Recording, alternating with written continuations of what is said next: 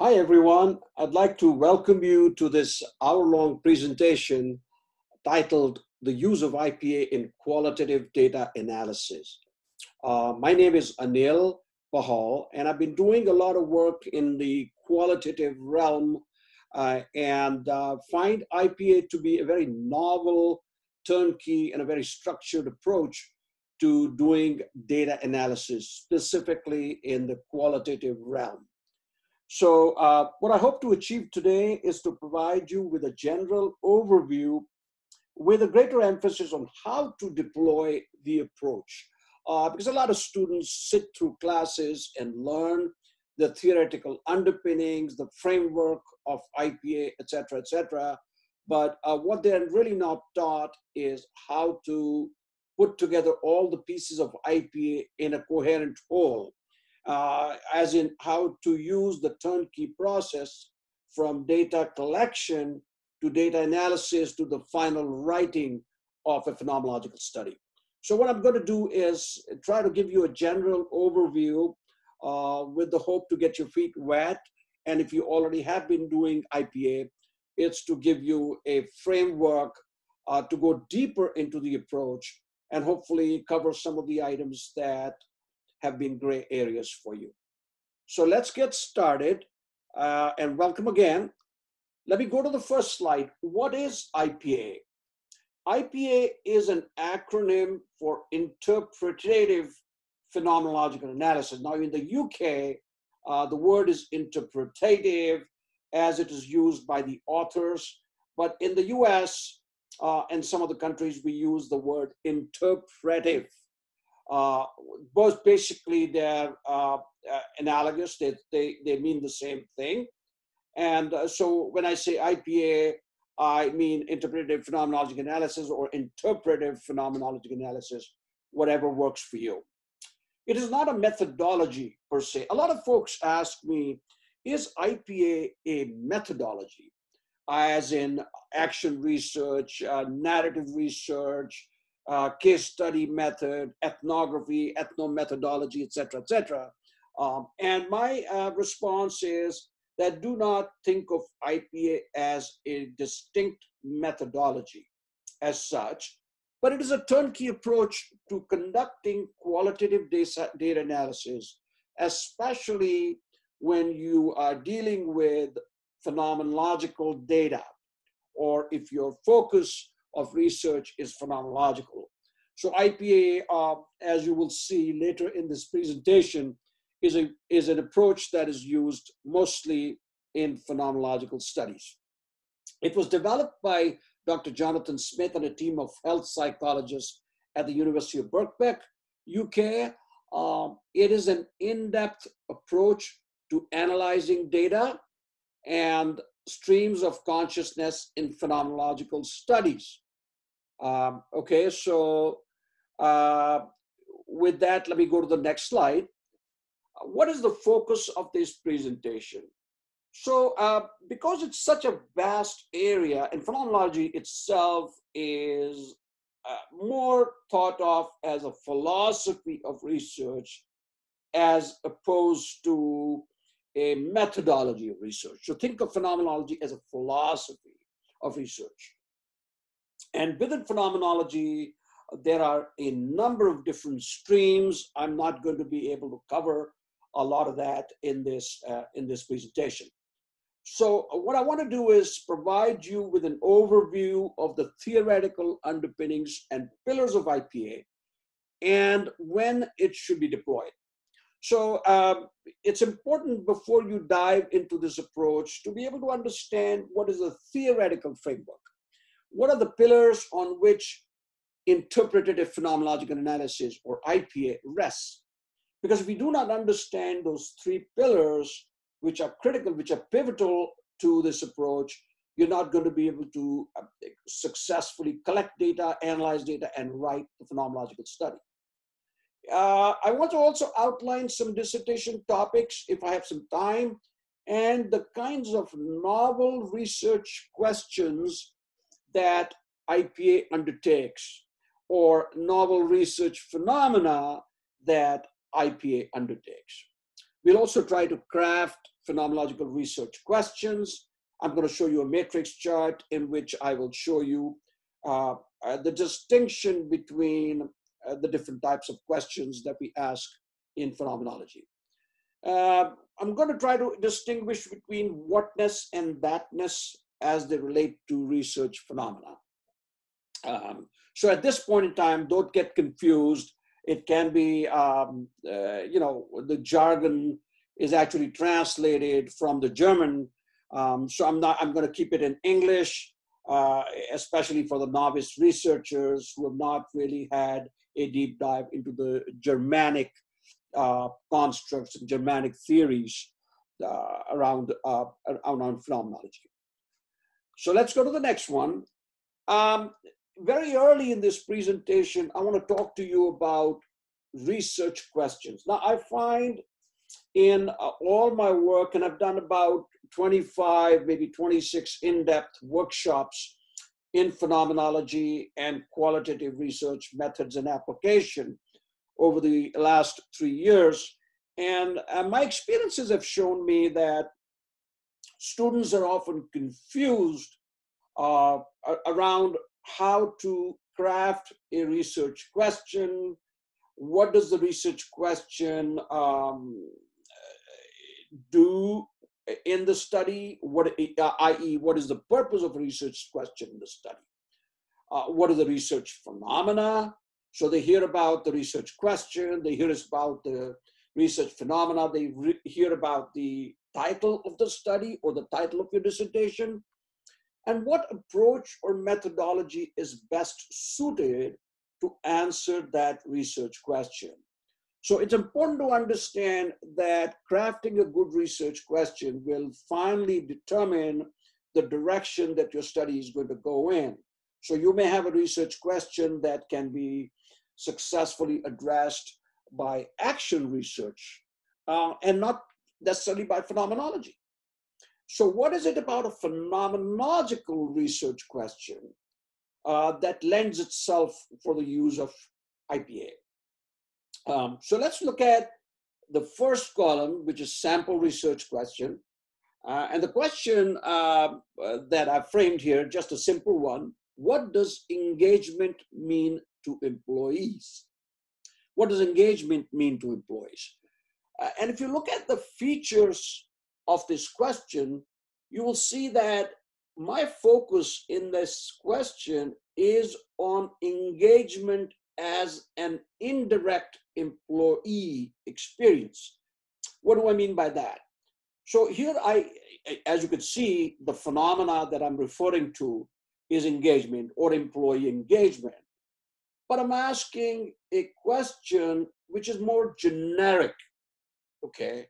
So it is a question that can be broadly answered. So let me give you an example. When we talk about sexual abuse, or we talk about um, aggression, or we talk about emotional assault, uh, and if I ask someone to reflect on that, anybody and everybody pretty much can say something about emotional abuse or emotional aggression or or you know physical assault, etc., etc. Uh, so they can generically talk about that. Or if I ask someone about, tell me about anger or love or kindness or compassion, they can all talk about it in a very broad, indirect framework. So they can reflect on that, on the phenomena, and tell me about engagement as they think of engagement within the context of that they're embedded in. All right. So they can very uh, generically discuss engagement with me. Um, the approach or the methodology that you're likely going to be used using for that kind of question or to answer that kind of question is phenomenology. Uh, why? Because we are trying to understand the essence of a phenomenon. And what is the research phenomena? The research phenomena is employee engagement. So when I ask um, the question, what does engagement mean to employees? I would necessarily be talking to a number of employees in different organizations asking about employee engagement. So even though they work in organizations, they're employed within the organization, I'm not necessarily focusing on the context in which they're embedded. Okay, what type of organization, what kind of work they do, are they on a team, um, are they managers, are they supervisors? I just broadly want to understand employee engagement. So this is a very indirect way of approaching a phenomenological research question. And we could use a variety of phenomenological methods. You can use descriptive phenomenology, mediagogy. Uh, you can use uh, transcendental phenomenology. Um, a lot of uh, folks that have been um, doing qualitative studies will have heard of transcendental phenomenology. Transcendental phenomenology is um, something that we attribute to Husserl or Husserl. Uh, Husserl, as you know, was a German philosopher and is known to be the father of phenomenology. So just, just stay with that for now. And if you look at the last column, uh, which is whatness direct or thatness indirect, so what we're asking is, what does this question really direct your mind to? Is that the is are we focusing on the thatness of an experience as if the experience, even though you're having that experience, that experience sits outside of you. It is you're surrounded by that experience, but not necessarily something that you may have introjected. All right. Now, let's go to the next question. What is it like for employees to experience engagement in a virtual team?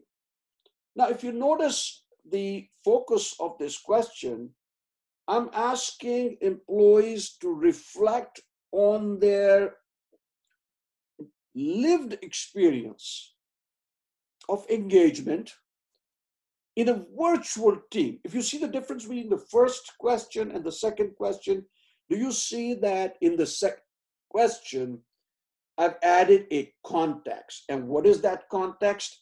That context is the virtual team or a virtual organization.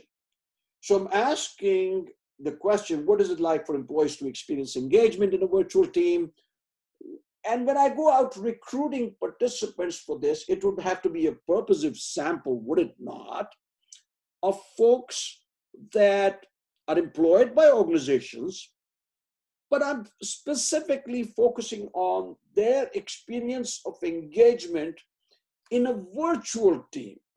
So the context being the virtual team, and my focus, if you go to the second column, my focus is on the personal meaning of engagement. So, what does engagement mean to the participant who's part of an organization and working on a virtual team? So, I'm looking for the direct lived experience of that individual in the context of virtuality. So, now as you will notice, the framework for this kind of work is going to be around people who are employed by an organization, but folks that are working on a virtual team or working in a virtual team.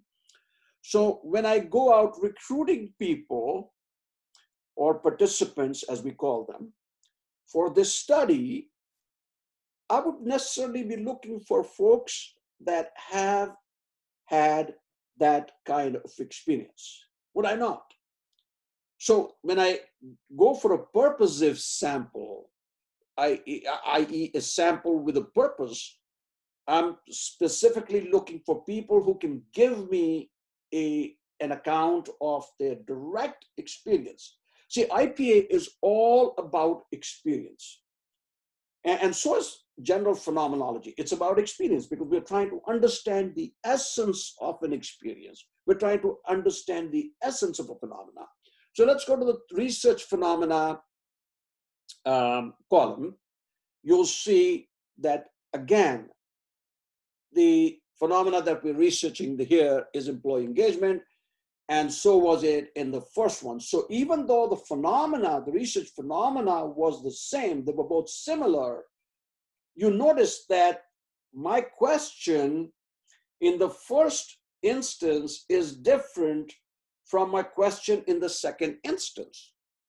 So, how you craft a question and the kind of question, a phenomenological research question that you craft, will determine what kind of features you're looking for in the study, and which in turn will determine the methodology or the approach that you're going to be using for your study. All right. And the approach that we are going to be doing is on the look at the fourth column, it's IPA. Because IPA concerns itself with the personal meaning and the, the specific in a specific context. So IPA is about understanding, it's about a sense-making process through a individual's lived experience. And if you notice in the last column, we are now referring to whatness. In the first in the in the, uh, the question above, we were looking at thatness of experience. Now we are looking at whatness of experience. What do I mean by whatness of experience? What is it like for employees to experience engagement? So go to the first column and see where I say, what is it like for employees to experience engagement in a virtual team or a virtual setting? Um, it's an ontological question because ontology concerns itself with the nature of being. So when I ask a question, what is it like for you to be? I'm specifically talking about an IP approach. Because in an IP approach, we are looking for an individual's direct lived experience. What does the what has that individual, what has that participant experienced when it comes to engagement?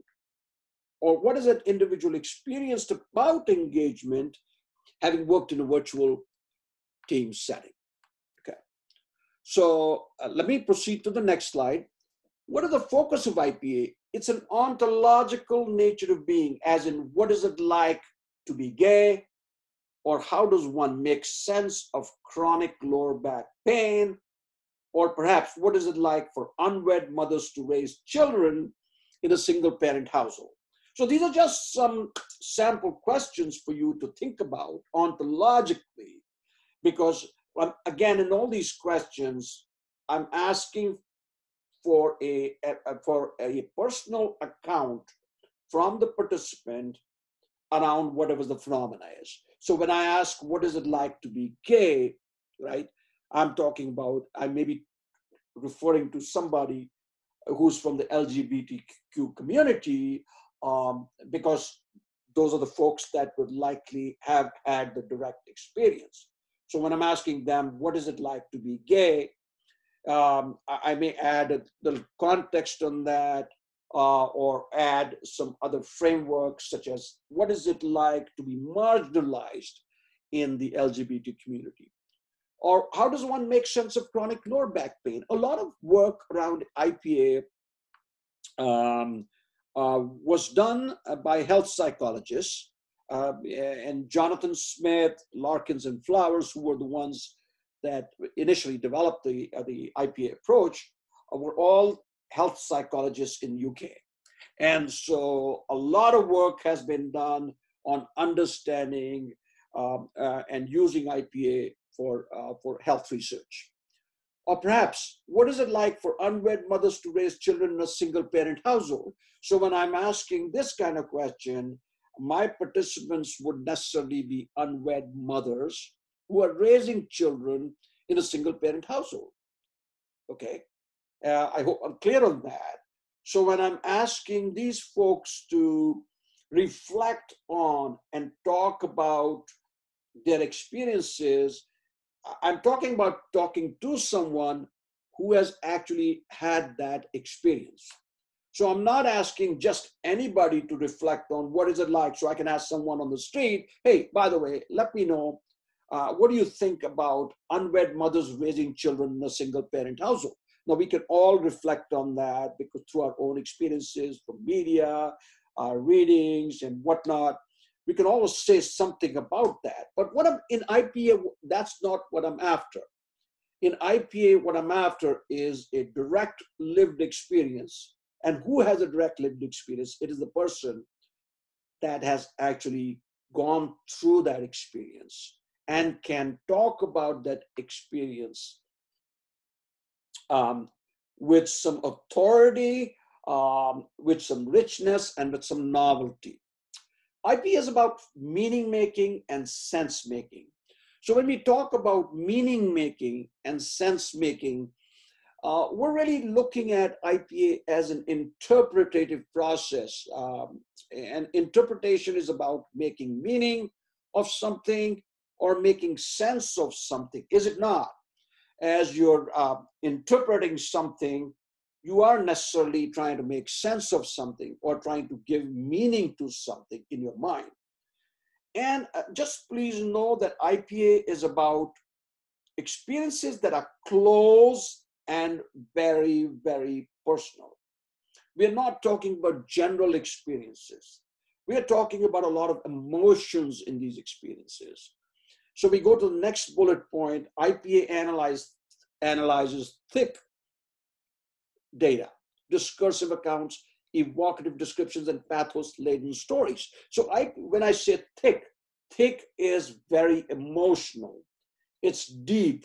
It's rich. Um, and, and, and when we talk about emotions, it's not just any surface emotion. Oh, I'm feeling angry, or I'm feeling sad, or I'm feeling happy, or I'm feeling mad. Yes, those are emotions, but the, the purpose of using IPA or deploying IPA is to go down deep into the pathos. You've all heard of um, ethos, pathos, and logos. Ethos is the ethics, pathos is the emotions, and logos is the logic, right? So here we're talking about pathos laden. We're looking for emotionally laden stories we're looking, we're not looking to just scratch the surface. IPA is an in-depth approach. It's a deep dive you're taking into the data, and you're you're it's you're kind of like an excavator who's taking a very very deep dive. You're trying trying to look for gold way down below. It's not on the surface, so you really have to dig deep. And in order to dig deep, you have to draw the participant into into telling you or narrating to you uh, their emotions, their feelings, their perceptions, and, and, their thoughts around the phenomena. And it's a hard job. Let me let me tell you, uh, IPA uh, and the and using phenomenology is just not for everybody. It's not for the faint-hearted uh, it, because it can open up a, a lot of stuff during the interview process that you probably had never expected. All right, so be prepared for that. IPA does not attempt to hypothesize, validate, refute, define, taxonomize, or theorize. So please, I know that in research, the first thing that jumps into your mind is what are the theories? What's my literature review uh, going to include? What are the theoretical frameworks around which this is done? So your mind rushes to attach a theory to something.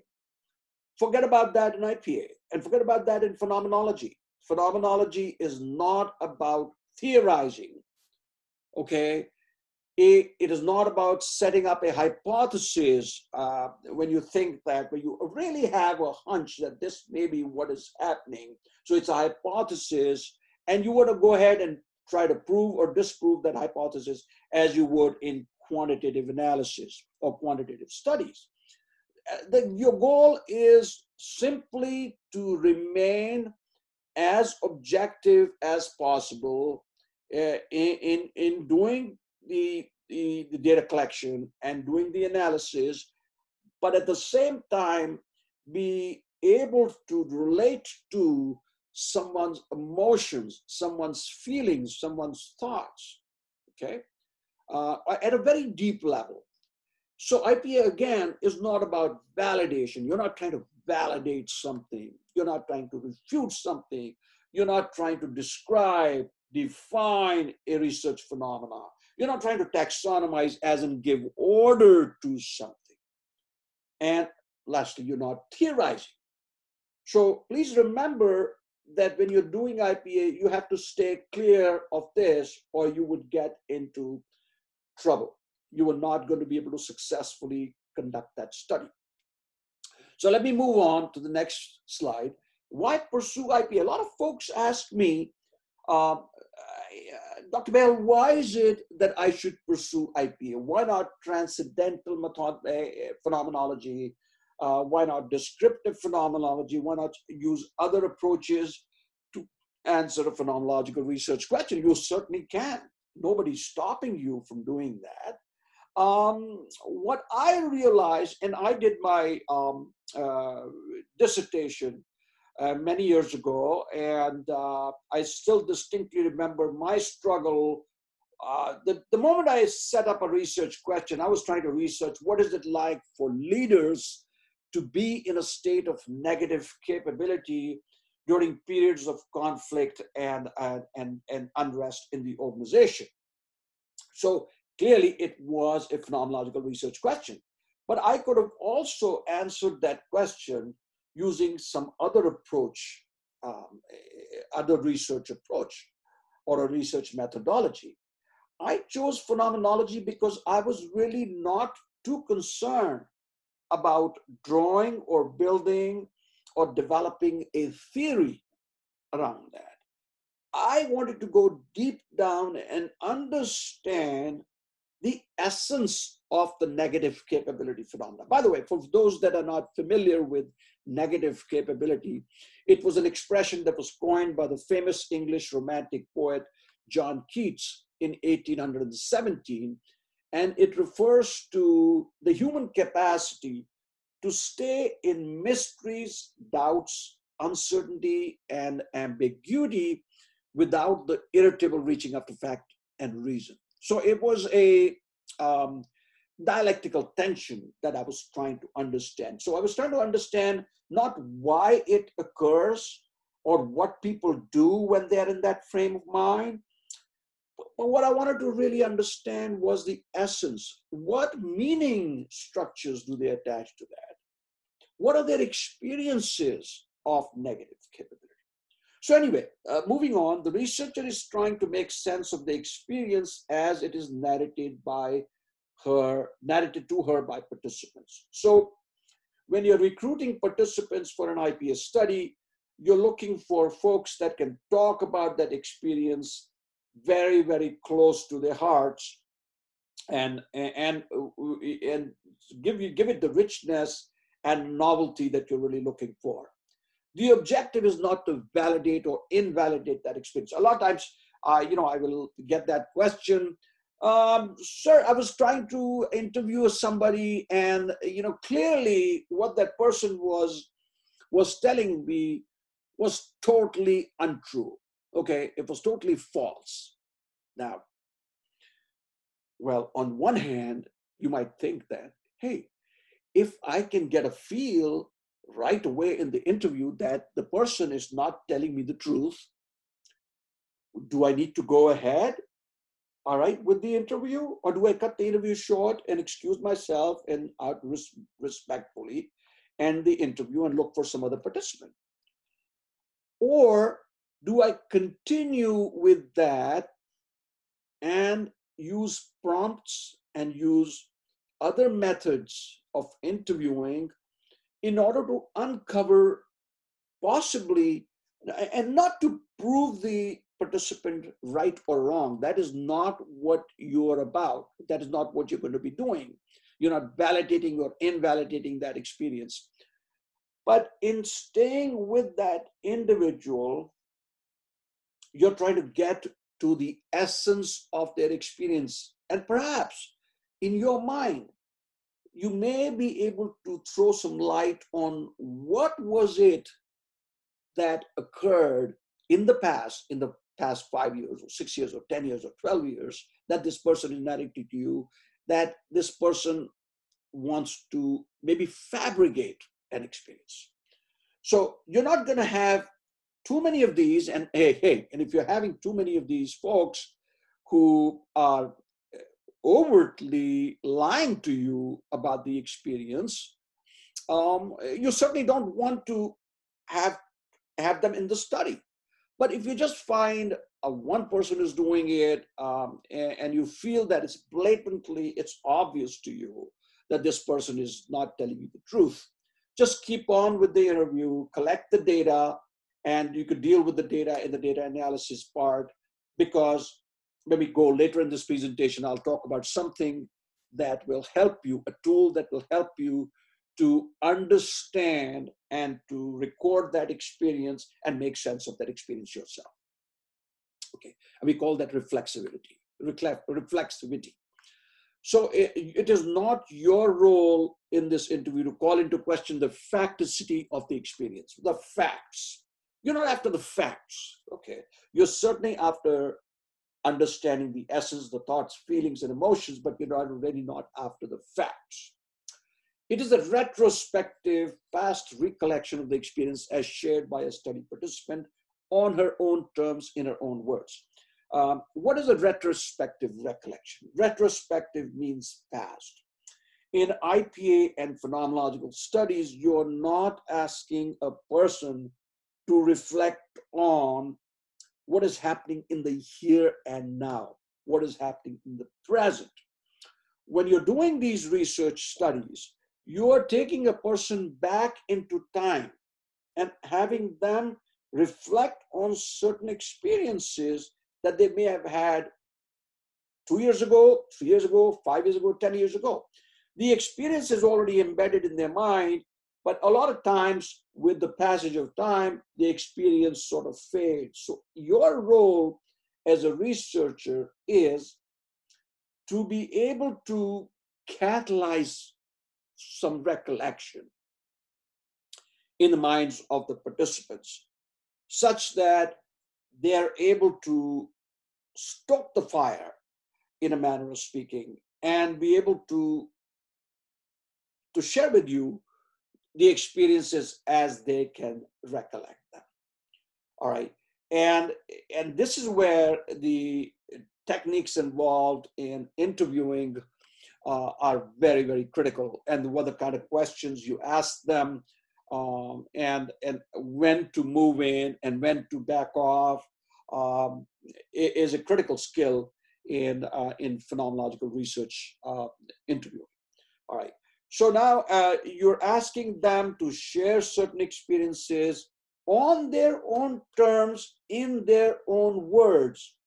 Friends, one of the jobs of a qualitative researcher, and especially when you're doing IPA, excuse me, is to not put words in the participant's mouth. Your role is to be an objective person to the extent possible, but you're not a hands off observer as you would be if you were doing quantitative research. In quantitative research and positivist science, the um, researcher does not want to corrupt the data. So the researcher eh, takes a totally hands-off approach. You are not taking a totally hands-off approach in this. You're, in a manner of speaking, co-creating this study, co-creating this knowledge, co-creating the interpretations. But the skill lies in being present and yet not intrusive. So you have to allow 70 to 80% of the total interview time to the participant because this research is about them. It is not about you. Even though you are co-creating the, the, the process with them, it is not about you. Just remember, and at the end of the day, it is about the research phenomena. Everything that you're doing in IPA or in any study is around the research phenomena. So you're trying to shed light on the research phenomena.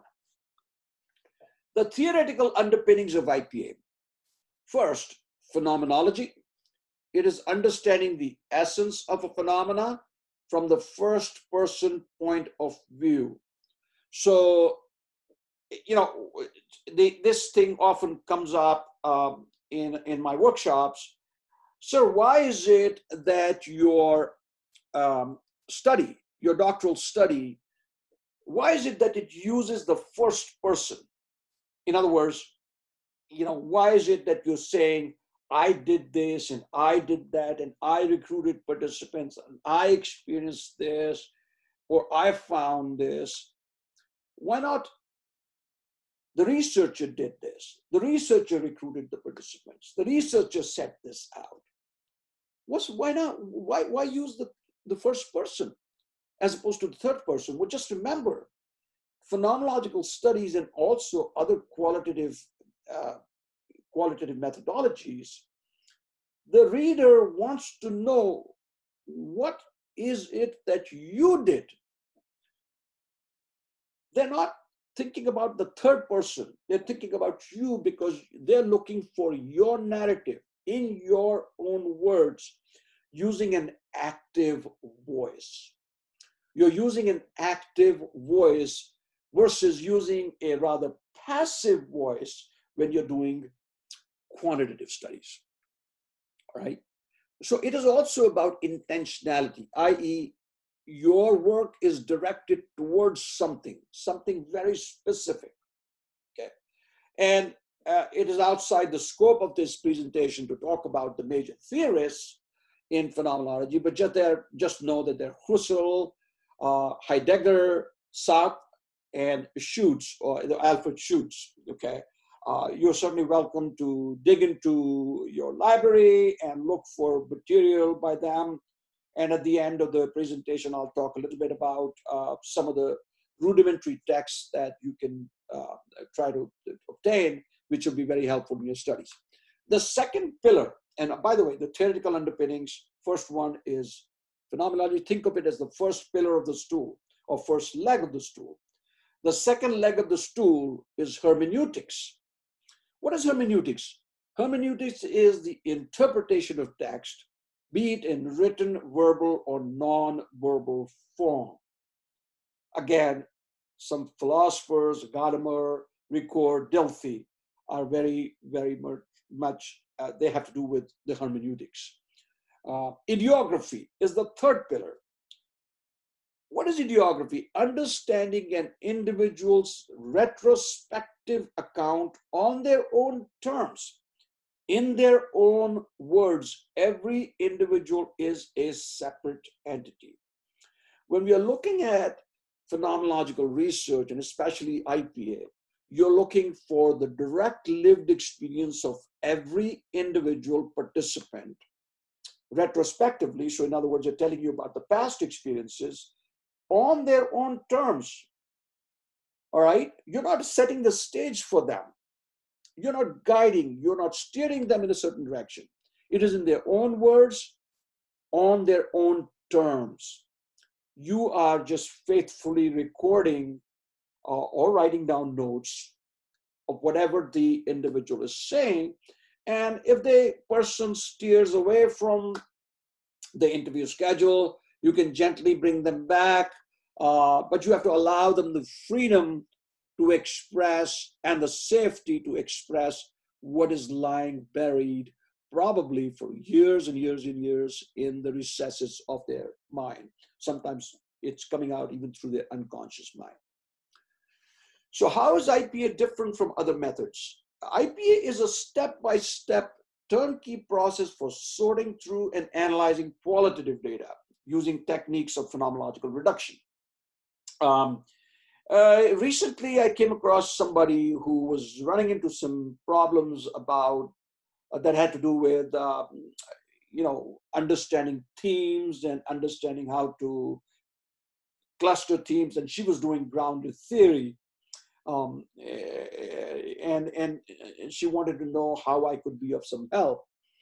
And uh, I was a bit nonplussed because I did not, uh, I, I wasn't involved in a on her committee, so I did not know what it ex- exactly had transpired, other than from what she she had shared with me uh, through the research proposal, etc. And so I, I shared with her the IPA turnkey process, and I asked her to go through that um, and to see, you know, because there are some commonalities between phenomenological um, um, interviewing and data collection uh, you know, uh, the coding, etc.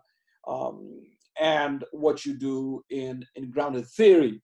So I, I said if you could use the turnkey process uh, that IPA uses, which I'll share with you in a bit, uh, it may be of some help to you. So I don't know, I haven't heard back from her, but she did uh, write that that a, a, she seems to think that it may be very helpful for her. And IPA is especially useful for novice researchers. Now let me let me uh, help you understand that. The problem with phenomenology is it's a very convoluted approach. Okay, it's a very convoluted philosophy.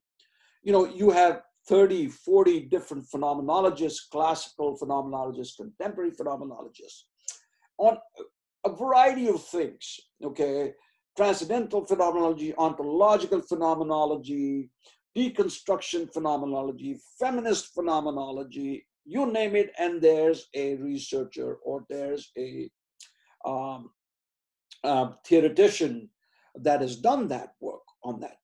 So, how does a novice researcher first entering phenomenology go about a, you know, a collecting data which is relatively simpler, okay? Because you could have a good interview technique, you collect really rich, voluminous data, evocative descriptions. But how do you then go about deconstructing, unpacking everything? My goodness, so if you've done like 10 or 15 interviews, you will have looked at probably about 350 to 400 pages of transcripts. So when you look at this volume of of data, you can be totally shocked. You, you, you may find it really difficult to make sense of this data. So how do you look at such a huge, voluminous uh, data set and try to bring some meaning through that? So uh, the idiographic focus on how an individual in a specific context makes sense of a specific phenomena is for that reason we help you with an IPA to actually go through each and every interview, transcribe it separately, analyze the interviews separately, write about it separately, cluster themes, um, look for superordinate and subordinate themes, etc., and then roll up everything to make it more easily digestible and make it easy, more comprehensible and, and, and, and meaningful to the person that's reading your study. Uh, a, a, concept that I'd like to talk to you about is double and triple hermeneutic. In IPS studies, um, you as the researcher are making sense of the participant who is in turn making sense of a phenomena. Because when you're asking them questions, you're asking them to reflect on something. You're trying to get their pre-reflective understanding. Uh, and, I, and I don't have the time to go through the pre-reflective and pre-theoretical understanding, but I'm going to do my best to help you understand. So, so what is a pre-reflective understanding? So when I'm asking you to reflect on something that you may have experienced 10 years ago or 15 years ago, you might say to me, but I already have some reflections on that experience. So that experience is no longer something that I'm newly reflecting on. Well, one school of thought would be yes, the experience is there. You've already reflected on it. But have you really reflected on that experience in the way that I'm asking you to reflect on it in this study? Maybe not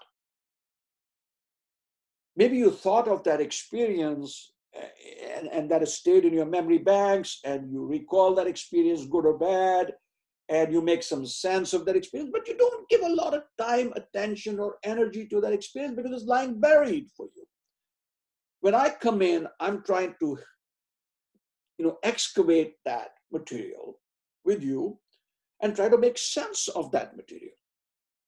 So in a way the way you are narrating that experience is in line with its very first reflective nature. So, in other words, now you're reflecting on that experience for the very first time.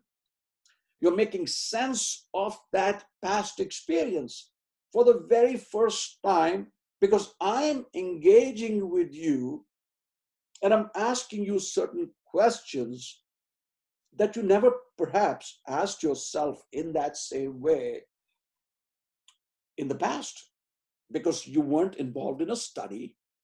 You just had the experience and you forgot about it. I'm bringing that experience to the forefront. I'm bringing that experience center stage. So when I'm, as a participant, making an interpretation, I am thinking about you as the participant who is thinking about a phenomena. So I'm making sense of how you are making sense of the phenomena. But now, when your research study is ready, there are going to be readers that will be making sense. So the readers are then making sense of the researcher, who is in turn making sense of the phenomena. So look at the triple hermeneutic. The reader is making sense of the participant, or the reader, I'm sorry, the reader is making sense of the researcher, the person who wrote the study, who is making sense of the participant, who is then in turn making sense of the phenomena. The phenomena is way out there, but it's being looked at through various lenses.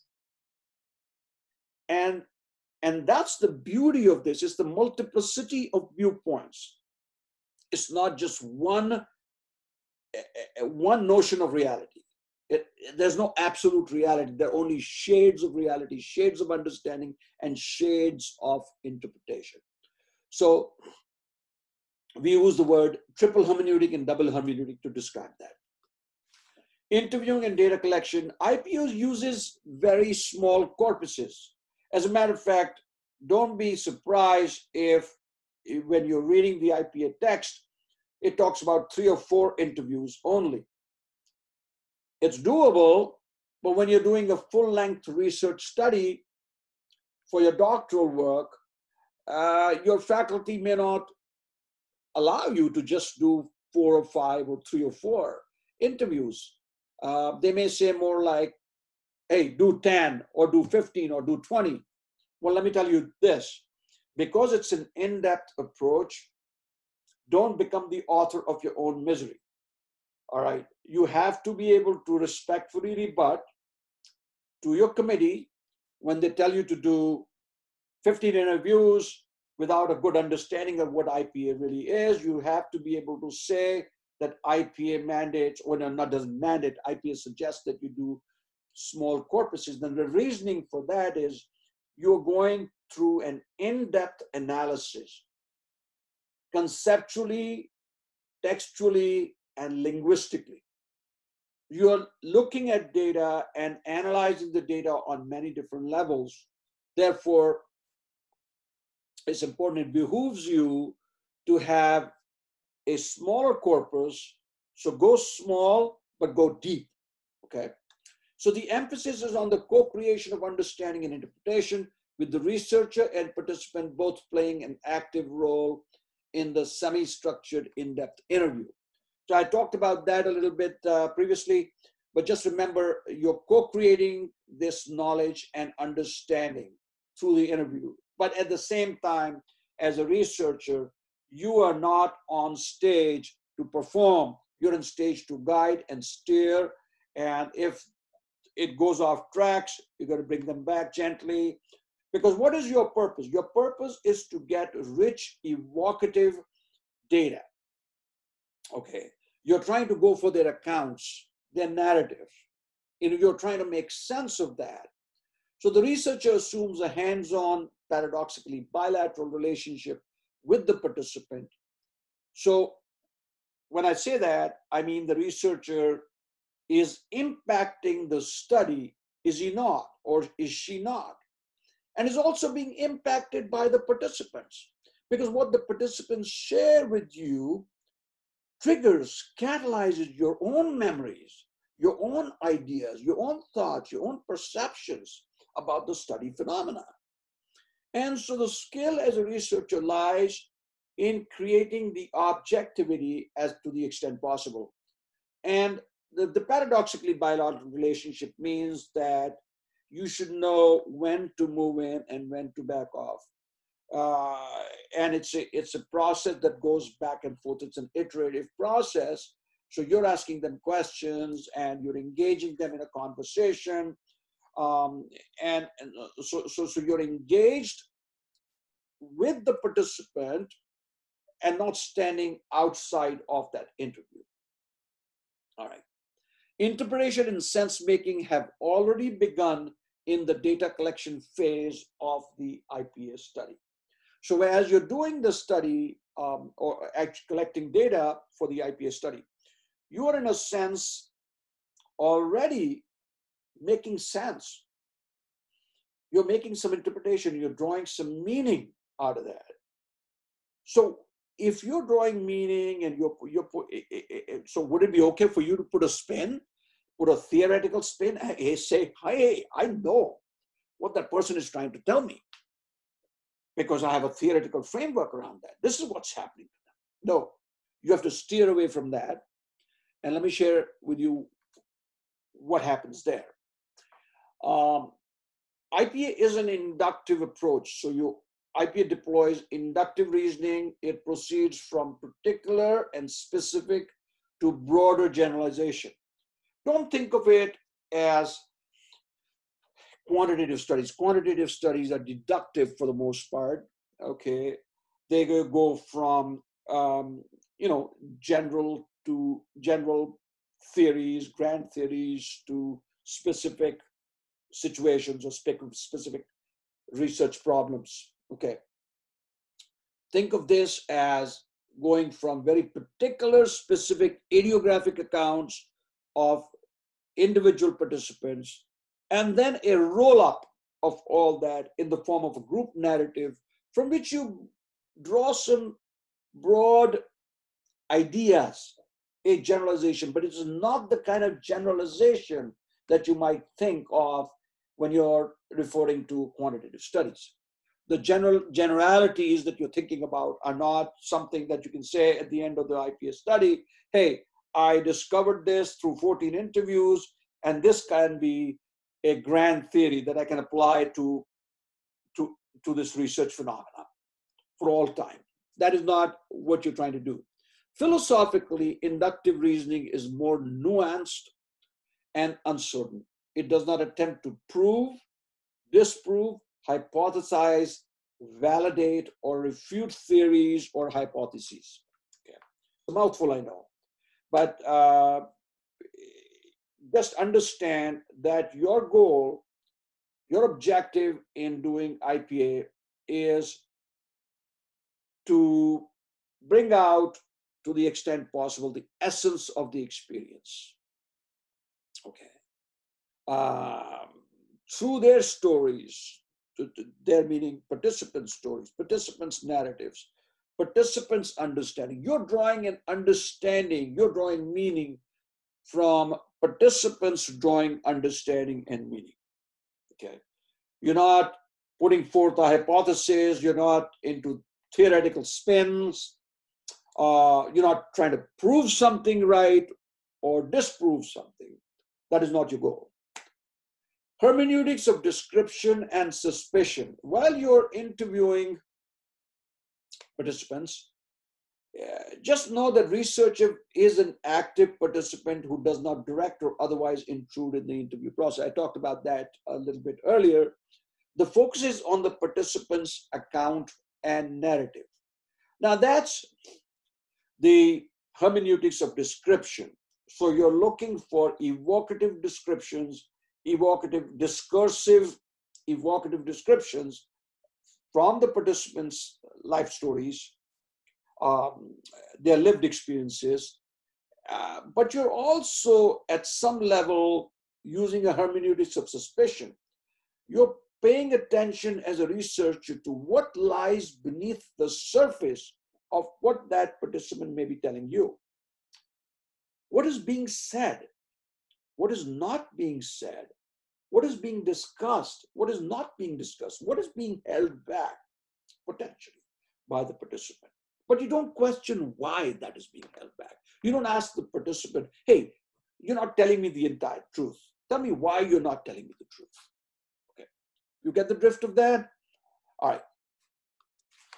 IP and bracketing, researchers' assumptions, preconceived notions, and paradigmatic lenses as they relate to the study phenomena are important factors. For the purpose of research and analysis, these are set aside and bracketed. Um, I'm not going to go into too much detail on that. I'm sure if you're doing qualitative research, you are familiar with bracketing. Bracketing is just setting aside, putting in brackets what would otherwise impede the research process. And the reason you do that is you want to stay as clear as possible of your own theoretical spins, own paradigmatic frameworks, own understanding, own interpretations for the purpose of the study. Because you want to allow something new to emerge. You want to allow the phenomena to show itself in its most primordial and originary forms. Primordial means way back, antique, ancient. And originary means original forms. So you're trying to go way back into the deep recesses of the person's mind in other you know, in order for you, for you to be able to collect that kind of data.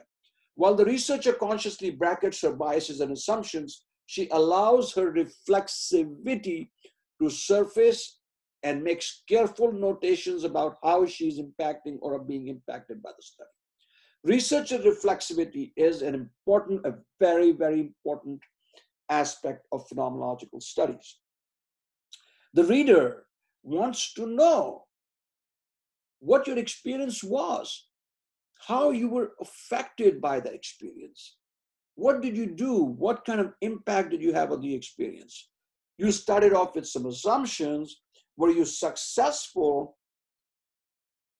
Or were your assumptions proved wrong at the end of the, the, uh, the study? What truly happened? The, in a phenomenological study, these are all things that come into the picture. Okay. And that's why it's such a novel approach and a very unique approach to studying phenomena, because the researcher reflexivity, the researcher's self plays SELF, plays an important role in the study. So while the researcher is bracketing his or her own biases, notions, understanding, frameworks, etc., what the researcher is not doing is intruding on the process. Okay. So let me go to the next slide where we talk about interpretation and the analytic process.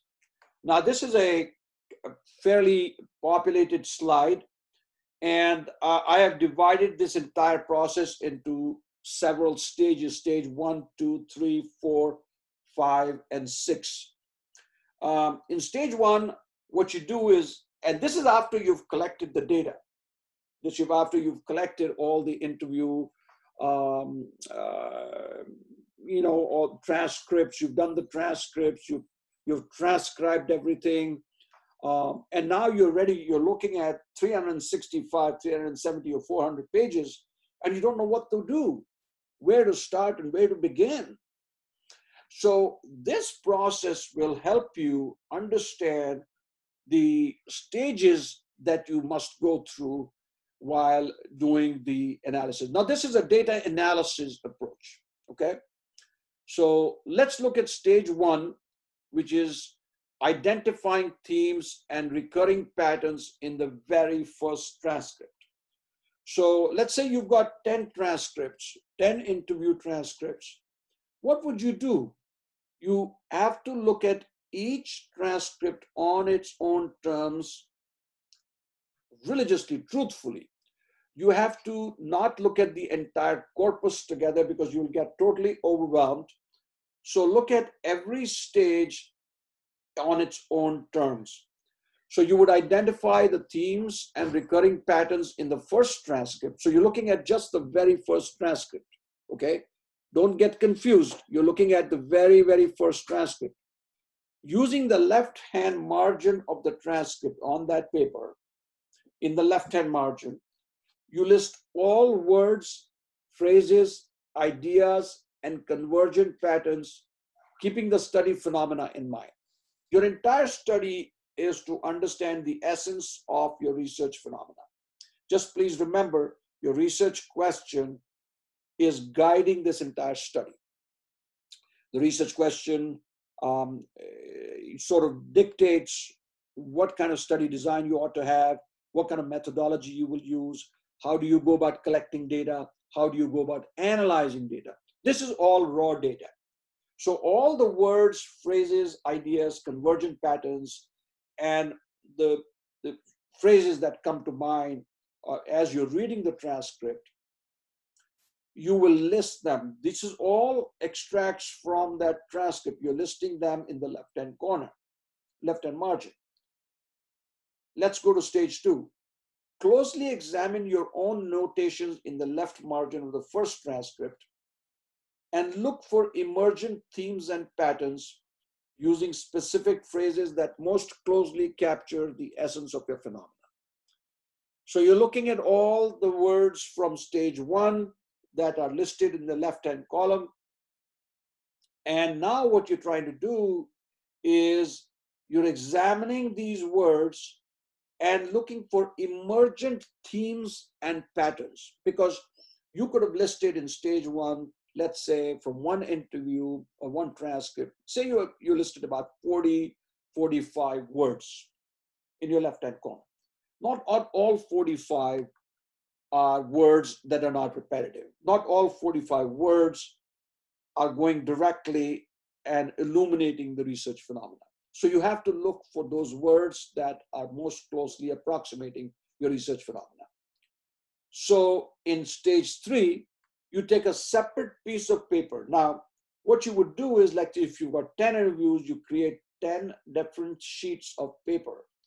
And on each piece of piece of sheet of paper, you write interview number one, two, three, four, five, six, so forth and so on. So take a separate piece of paper and title it interview number one list the emergent themes, list the emergent themes and phrases from stage two without worrying too much about connections between each theme.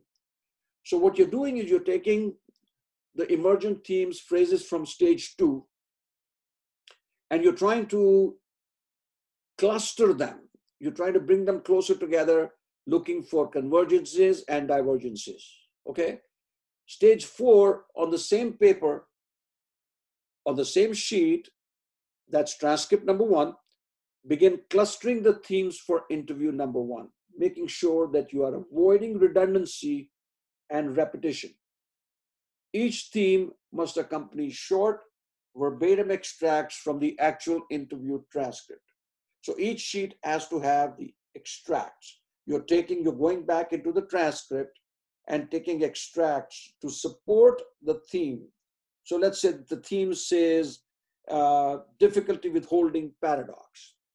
Now, just saying difficulty with holding holding paradox is means nothing much to a reader. But when you add an excerpt from the transcript, which has to do with that topic of holding paradox, right, or the difficulty or challenge with holding paradox, you are now saying to the reader that this is why you thought that theme was important from the standpoint of your research phenomena. You have to tie it into your research phenomena. Stage five, closely examine this paper and start distilling the themes and grouping them into superordinate, most important, and subordinate, less important, but nonetheless germane themes. So, what I was saying here, when you look at this paper, the separate sheet for uh, interview number one, right? You are now looking through, you had the words, the all the the the streams of consciousness words, uh, the buzzwords that came up, all the phrases. Then you narrow down to emergent themes. So let's say you started with 40 words in um, stage one, you're down to now, say, 20, maybe 25, and then you're narrowing. It's a winnowing process. So you're really distilling it and reducing this in order to try to understand the essence. So when you start to distill the themes and group them into superordinate themes, you're looking for the themes that are most important. What do I mean by most important? The ones that are appearing again and again would be superordinate and that are most closely talking about the phenomena, your research phenomena. And then there are some other themes as well that are also important, but nonetheless not as important as the superordinate themes. So you would list them under subordinate themes. They are indirectly talking about the phenomena, and they are not getting repeated as much as the superordinate themes are. You see what I'm saying? So this is your first sheet of paper for the first interview. You would list at the end of stage five superordinate and subordinate themes. In stage six, use the steps outlined in stages one to five and repeat the entire process for all the remaining transcripts, carefully noting the emergent themes and clusters. Once you're done, create a comprehensive master listing, a roll-up of superordinate and subordinate themes for all the transcripts. So now let's say you did 10 individual transcripts. Now you have to roll up, in other words, you have to integrate into all that, that all the transcripts into this one sheet. Okay, you're going to use this sheet and you're going to name it as, as the master listing of themes. In that, you will list all the superordinate and subordinate themes from all the 10 interviews into this master listing. Okay. And so just list them. So you may potentially find that you've listed as through the entire process of reduction, you may come up with, say, 15, uh, 20, 30, or maybe even less. Okay. You may have come up with, say, 18, 19 in this roll up. But are all 19 important from the standpoint of the research phenomena? That is for you to decide as an interpreter. It is for you to make sure that what you're not doing is repeating certain themes. So if some themes have been repeated, uh, you, you can cluster them together into one. All right, so the end of the stage six process, what you have is a master listing of themes. And um, this is the data from which you will then start your writing. Okay. Phenomenological writing. So, phenomenological writing is the final stage of analysis and interpretation. It constitutes nearly 60 to 70% of the task. A lot of people think of phenomenological, writing as not as important as the data collection or the data um, um, analysis phases. But it is very, very critical nonetheless and I want to make sure that you understand that in phenomenological writing, your task isn't complete if you haven't spent 60 to 70% of your time on the study, on writing the study. Given the idiographic focus of IPA, each participant's account is treated and written about on its own terms, own merits, with specificity and particularity in mind. IPA writing is about evocative descriptions and pathos laden narratives. Pathos laden meaning a lot of emotions, deep emotions, which add to its novelty. Interviews are referred to as cases in IPA. You can call them interview number one, two, three, four, so forth and so on, or you can call them case one, two, three, four. IPA generally uses the expression cases. In the analysis, the interview or the researcher first writes about each case providing supporting extracts from the actual interviews. At this point, the researcher is only making sense of what was obtained from the interviews without putting a theoretical or interpretative spin other than what is emerged in the data collection. After all the case narratives are individually written, the researcher then distills the data and creates a group narrative. At this stage of writing, the researcher can and must use her own interpretive framework and understanding to further make sense of what is transpired in the study. If you want to go further, deep dive reading, uh, look for interpretative phenomenological analysis, a wonderful book. It's almost like the Bible of IPA, written by its founders, Smith, Flowers, and Larkin at the University of Birkbeck in UK. You can look for Phenomenology of Practice, a wonderful book, but a little dense for the novice researcher by Max Van Manen. Or if you want a more rudimentary text, you can start looking at Researching Lived Experience, also by Max Van Manen.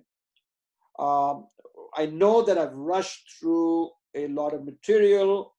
Unfortunately, uh, given the complexity of IPA, um, it wasn't possible for me to cover this in a short session. I wanted to stay within the time boundary. I hope you've enjoyed the session. If you'd like um, to, to receive a copy of this PowerPoint, uh, please feel free to email me. Um, you can reach me uh, at orgdyne at gmail.com or a bahal a b e h a l at email.fielding.edu. Uh, that's the institute I graduated from, Fielding Graduate Institute. Um, so with that, I want to thank you for this. Uh, again, it was a little unnatural for me to do a one-to-many session. All my sessions are typically very interactive with a number of participants and cross-pollination of ideas. But I hope you've gleaned something from this. Um, and with that, I wish you a lot of luck. I ho- hope you uh, seriously think of using IPA in your uh, in your research study. Um, and uh, of course, that is if your research question is is is is the kind of question that can be answered uh, by deploying IPA. So goodbye and good luck to you all. Thanks.